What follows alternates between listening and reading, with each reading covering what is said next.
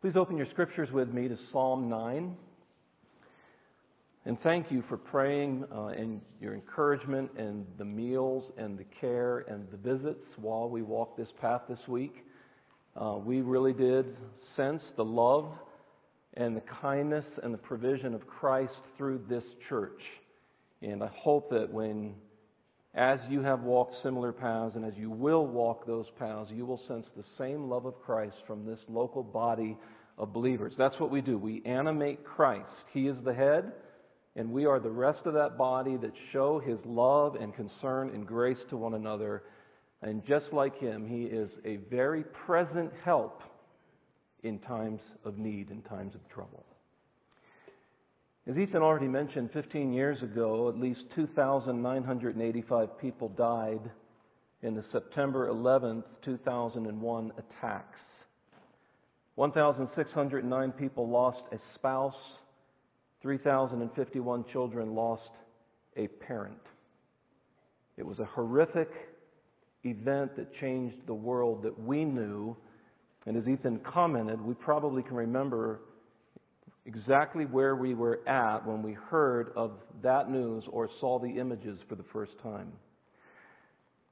And we have already prayed. We opened up in prayer for our country. And I just want to take this moment to express our thanksgiving to the community servants that we have represented here at Highlands Baptist Church. Uh, we have several police officers, sheriffs, firemen, parole officer, highway state patrolmen, nurses, doctors, other medical personnel, and several other volunteers. We're just going to take a moment to pray for them. Many of these put themselves in harm's way each week. Several of our men are out at night. Uh, several of our young ladies are actually uh, on night shift at hospitals. We have others who are being trained for this kind of work. So let's take a minute to pause and ask God to protect them and to bless them as they continue to serve. Let's pray. Lord, you are a good God, and you are an eternal King, and you execute righteous judgment, and you are a stronghold for your people. And we praise you for the way you have watched over and protected us again this week and even today as we enter a new week. We especially entrust to you this morning our public servants who serve and minister and care in the very spirit that we saw on September 11th, 2001. We thank you that you have raised up godly people to serve in this manner. That we have the privilege of worshiping side by side with them as we exalt your name together. I thank you for the way I have seen them selflessly serve and care even for those within this local body that reflects you. Give them safety. Protect them. May they reflect your love and may they share the good news of Jesus Christ in the places where you have set them for your glory. Protect their families. Calm spouses as they move into harm's way. Minister to the children who may not fully understand the danger or the care that these people are giving. Watch over and protect these families, we pray, in Jesus' name. Amen. As we remember September 11th, I just want to go through a few more events in the last several decades. Two years ago, on the night of April 14th, 2014, 276 schoolgirls were kidnapped in the town of Chibok, Nigeria. 18 years ago, before the September 11th attacks, the same group that we did not know then, that became notorious after September 11th, attacked the U.S. embassies in Kenya and Dar es Salaam, simultaneously bombing them, killing 258 people, mostly East Africans, and injuring more than 5,000. 22 years before the September 11th attacks in our country, between April and June of 1994, An estimated 800,000 Rwandans were killed in the space of 100 days.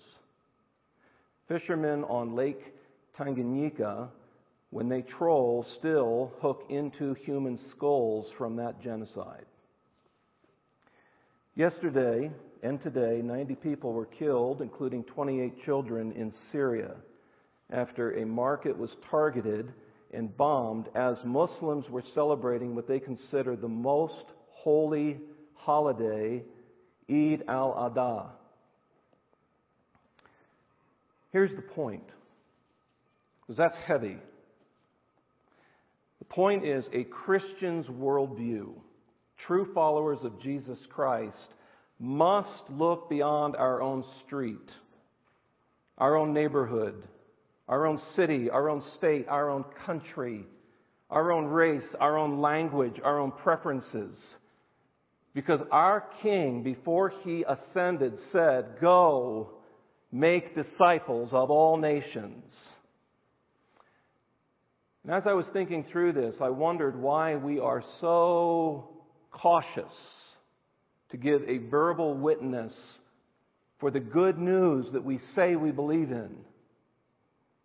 And I think Ethan touched on it this morning in his introduction, and it's I didn't give him my notes. You would have thought I had given him my notes with some of his opening statements and the big idea. But the fact is, through all of this, we, we doubt God. We wonder where God is at in such a broken world, don't we? With the genocides and the terrorism and the kidnappings.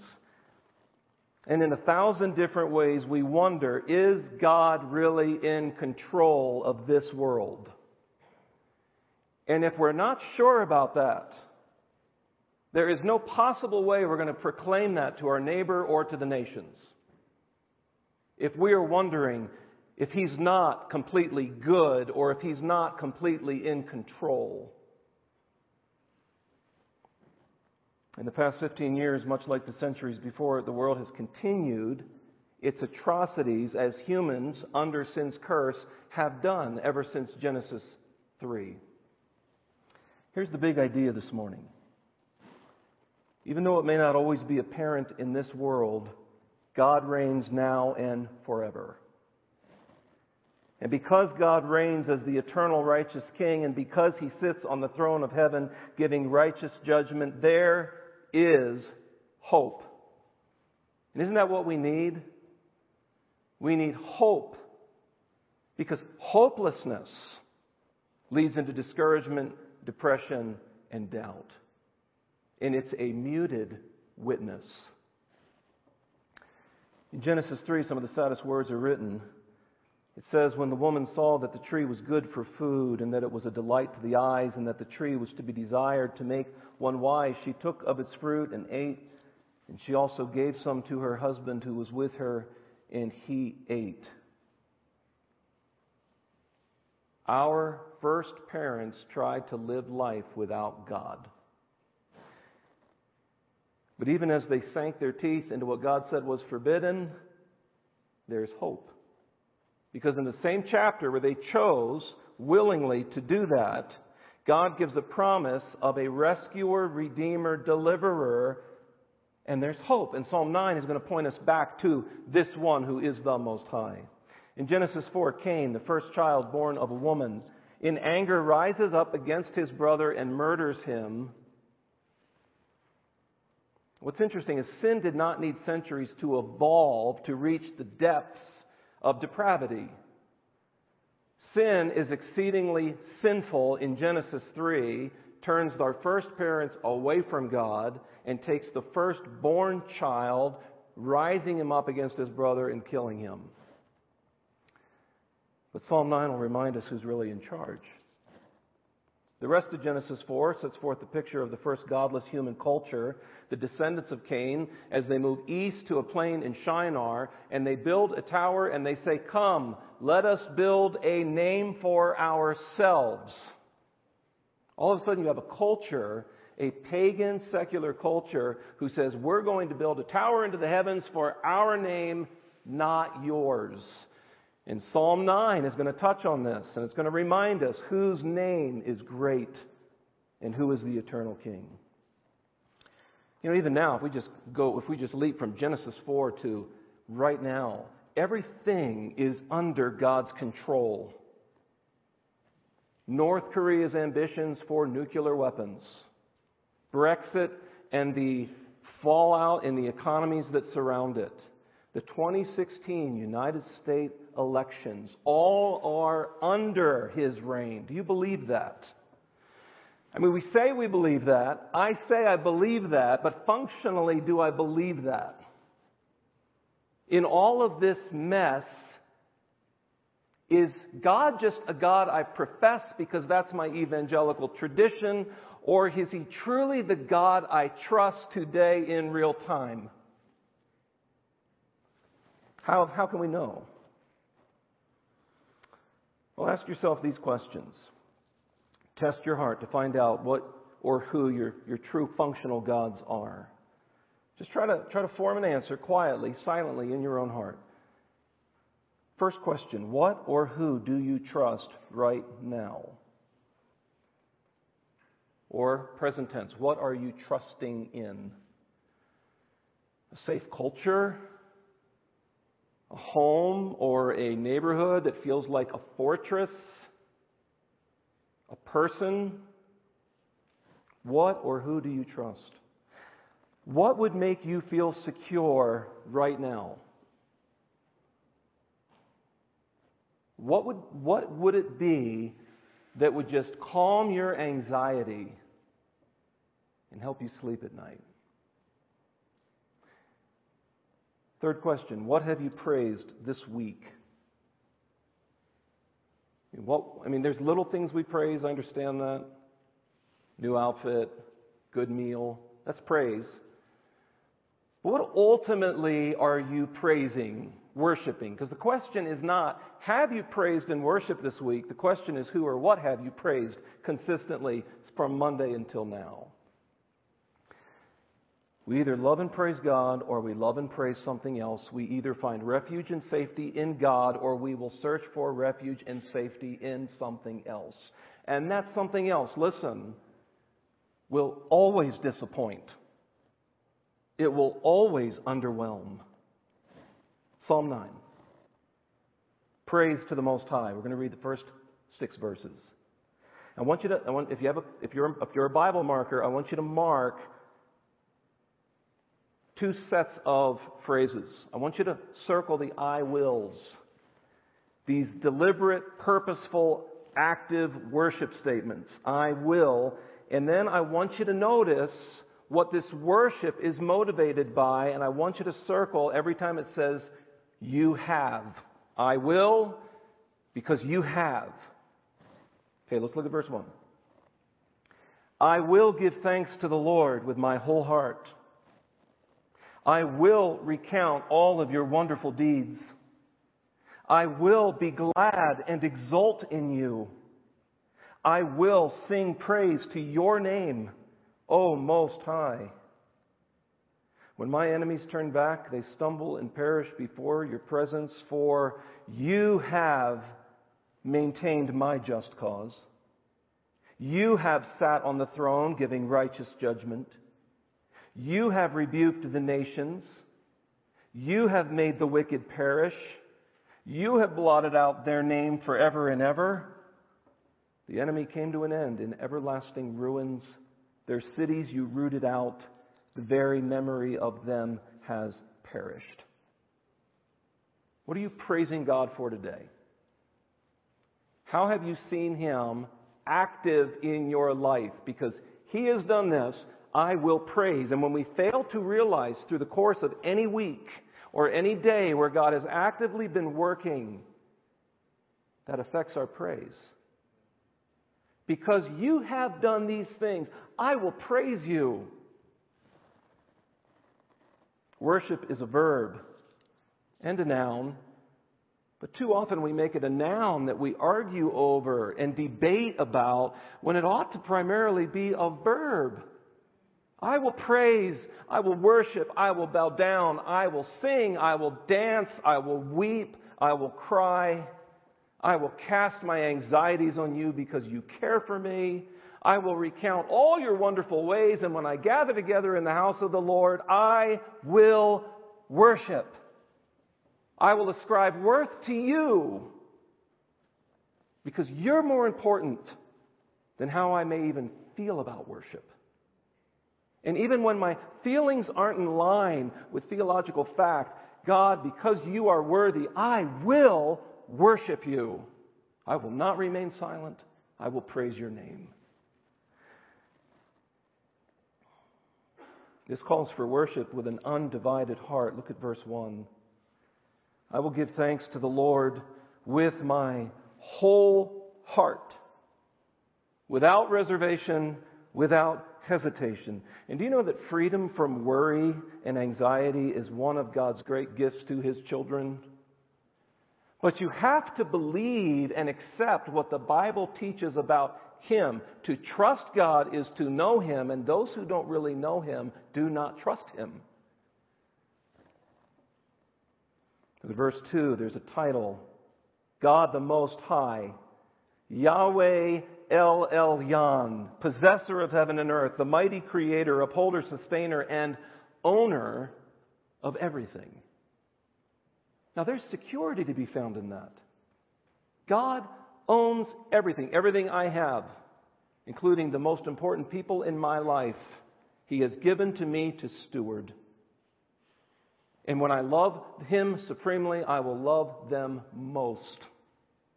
Not above Him, but there's no way if I make my wife or my children first that I can love them as much as I can as if when I make the Most High first. Notice the contrast made in Psalm 9 between God's name and the name of those in opposition to God. Verse 2 I will sing praise to your name, O Most High. I just want to pause here real quick because I hear this more and more. One of the first, it's the third commandment in the Decalogue, what we know as the Ten Commandments, says, You shall not take the Lord's name in what? Vain. You are not to use the Lord's name in a worthless way, in an empty way. And I hear more and more Christians saying, Oh my God. Oh, geez. Even the euphemistic forms. Oh, gosh darn. And folks, if we're going to sing praise to his name, even what James says, praise and cursing cannot come out of the same mouth. Do we reverence his name? And it's an interesting fact I was sharing with one of my sons yesterday. I, I never hear anybody take Buddha's name in vain, like, oh, Buddha. They just don't do that. Or Confucius. Smash your finger, cry out, oh, Confucius. They don't do that. Why? It seems very evident to me there is a satanic strategy for even God's people to use his name with irreverence, as a joke, with hollowness. I will sing praise to your name, O Most High. Now look at verse 5. Look at the contrast. You have blotted out their name forever and ever. An interesting detail arises out of Genesis 11. Let's build this great tower. Let's, in our pride and self confidence, burn bricks and build a construction plan for our own name. No, you have blotted their name out forever. Do you know? Do you know any of the construction workers right now? Can you recall any of the construction workers that built the Tower of Babel? And unless they're recorded in Genesis 11 as architects or builders, you have no recollection of who they are. But remember, we were going to build a tower for us, lest we be dispersed throughout the whole world. Well, what was God's divine design? That we procreate and scatter over all the earth. And already in Genesis 11, they're saying, No, God, we're going to make a name for ourselves. You have blotted out their name forever and ever. Verse 6 the very memory of them has perished. That's why we recount God's works. That's why we even look back and we recount what happened on the plain of Shinar. We recount his fame. We exalt his name.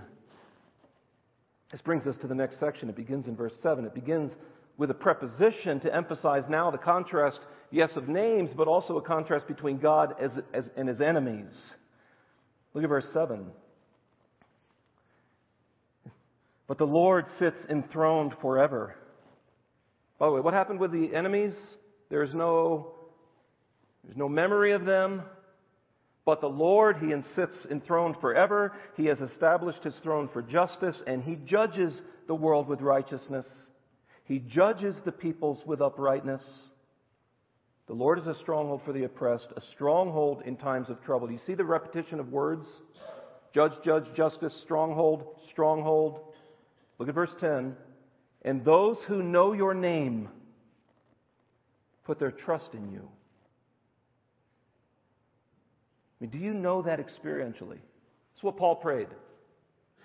That I may know him and the power of his resurrection and the fellowship of his sufferings, being conformed into his image at his death, in his death. Do you know his name? He's a good shepherd? Do you know his name? That he is God Most High? Do you know his name as he sits on a white horse in Revelation? King of kings, Lord of lords. Look at verse 10. Those who know your name put their trust in you. For you, O Lord, you have not forsaken those who seek you. Sing praises to the Lord who sits enthroned in Zion. Tell among all the peoples his deeds. For he who avenges blood is mindful of them. He does not forget the cry of the afflicted. So here, here's, here's the distribution of words. Enthroned enthroned is used four times in this one section. Stronghold is used twice. Justice and judges is used three times. You combine all those words together, you have this repeated and unmistakable emphasis. One, God's reign is eternal. Which means right now, as we breathe, and as we sit in this group, and as all the events of the world are transpiring, guess who is right now reigning? Do you believe that? Because if you do, it will affect your, your decisions and your affections this week. It also emphasizes the righteous character of God's judgment. And it also emphasizes the provision of safety for those who trust in Him. God is eternal and impartial. Human beings are partial, aren't we? We come to very harsh, quick judgments with partial information. We come to unfair conclusions to protect our advantages. We are respecters of persons.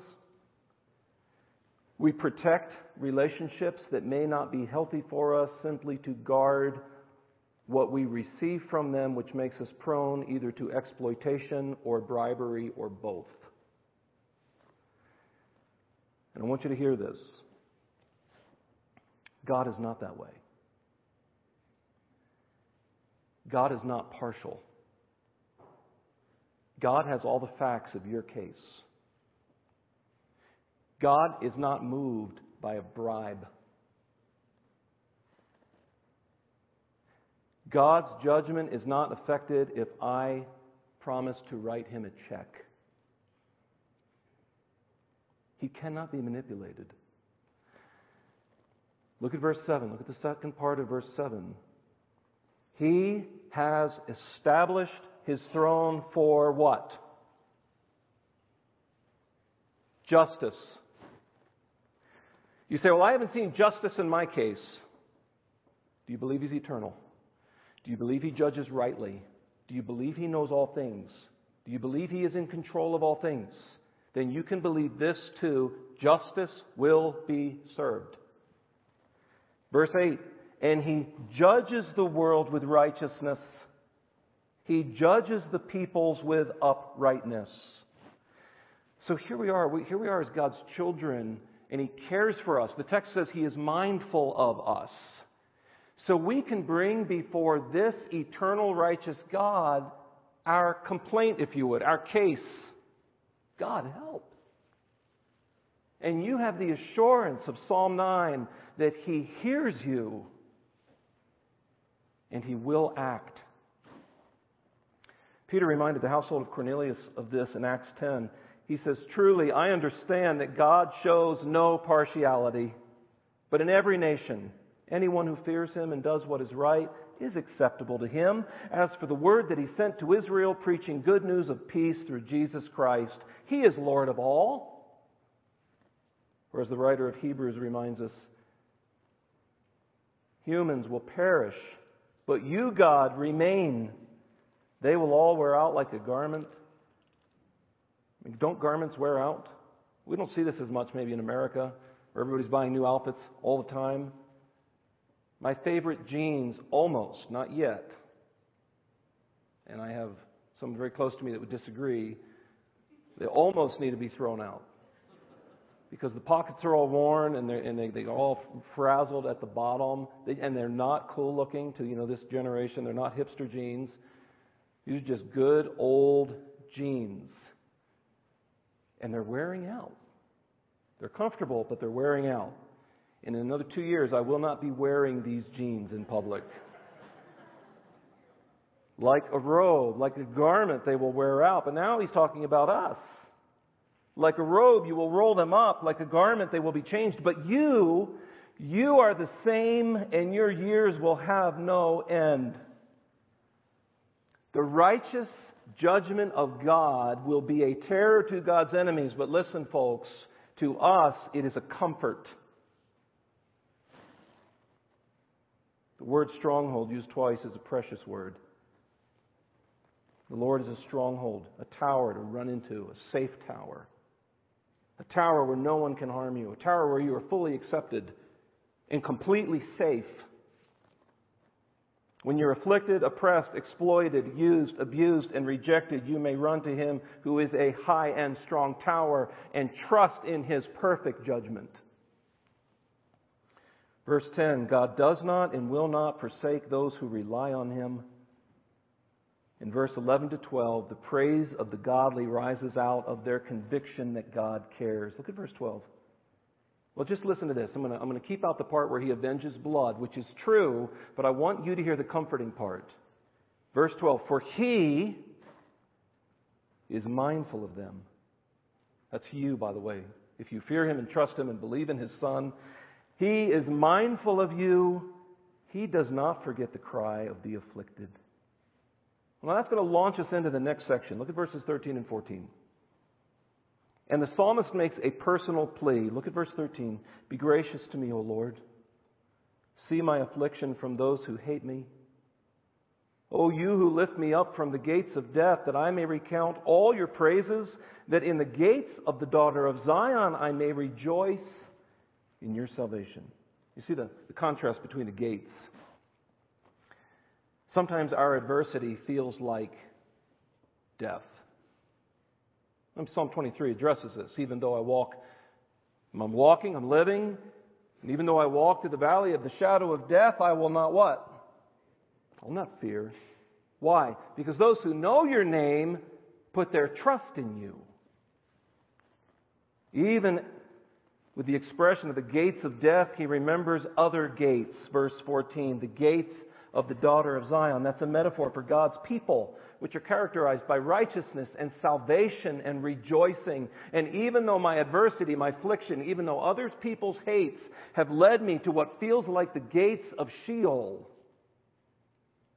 Lord, I'm going to praise you and remember the gates of the daughters of Zion, and I will come and I will rejoice and sing praises.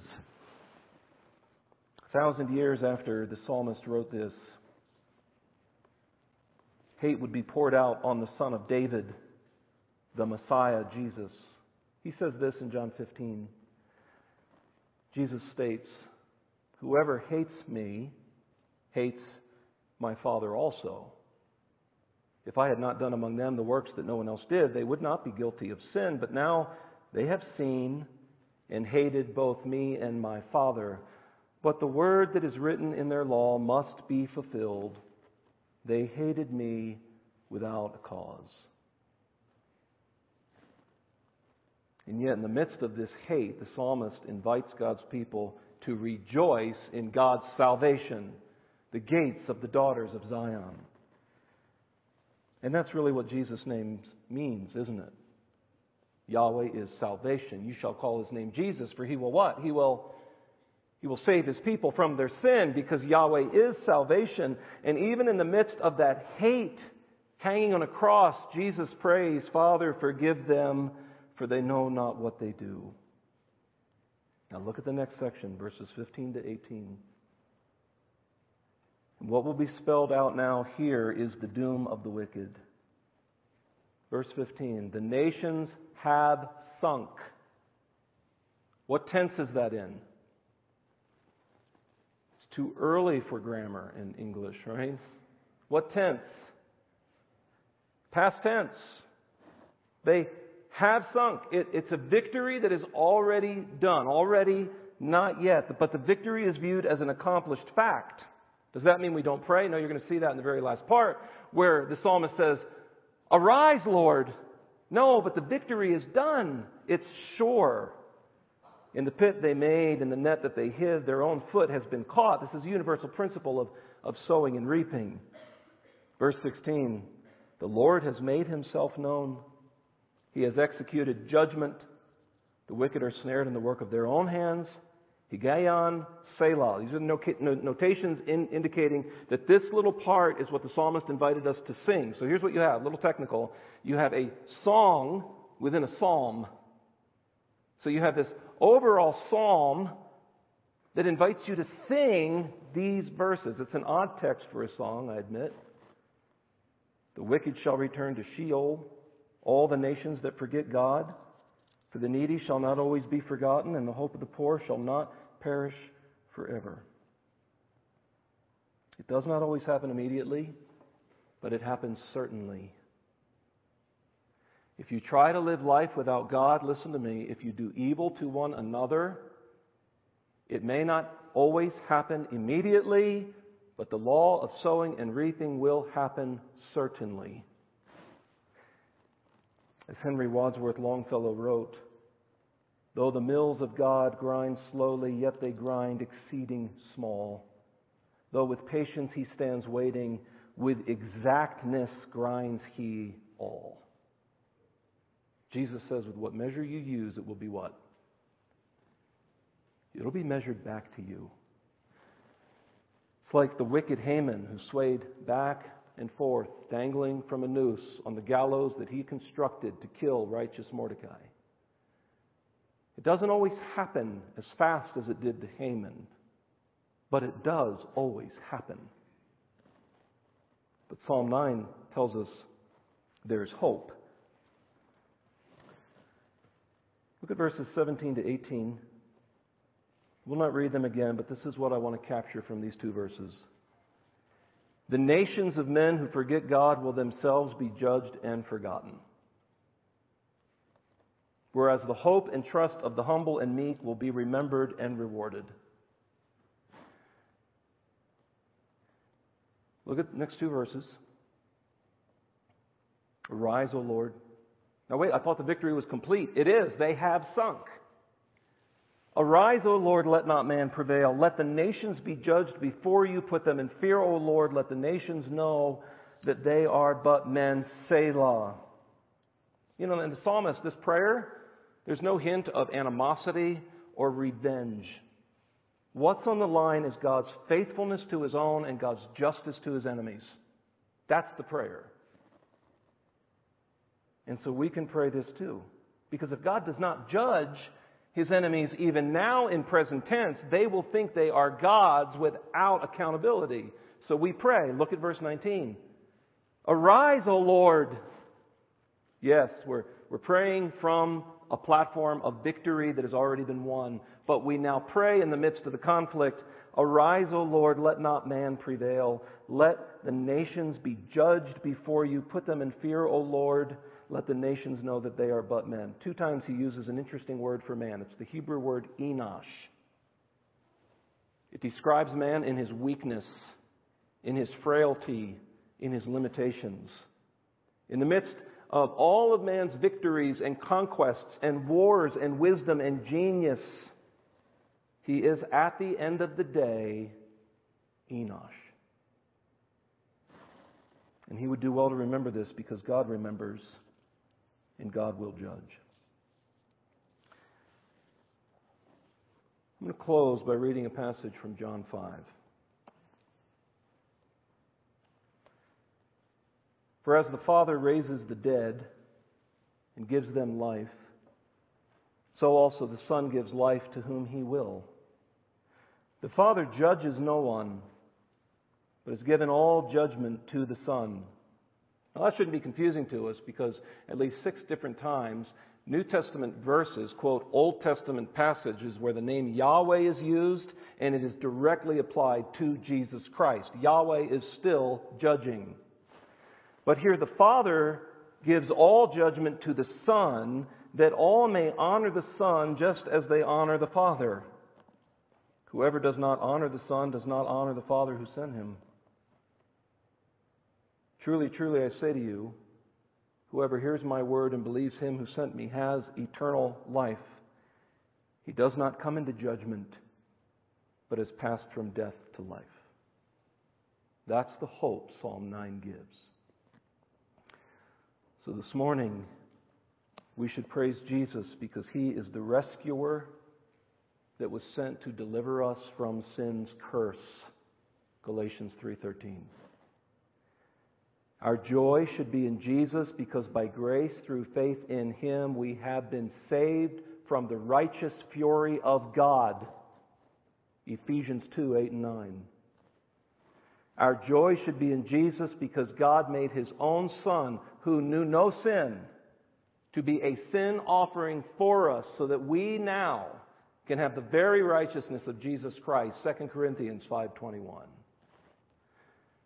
We should praise Yahweh, because there is no condemnation for all those who are in Christ. Romans 8 1.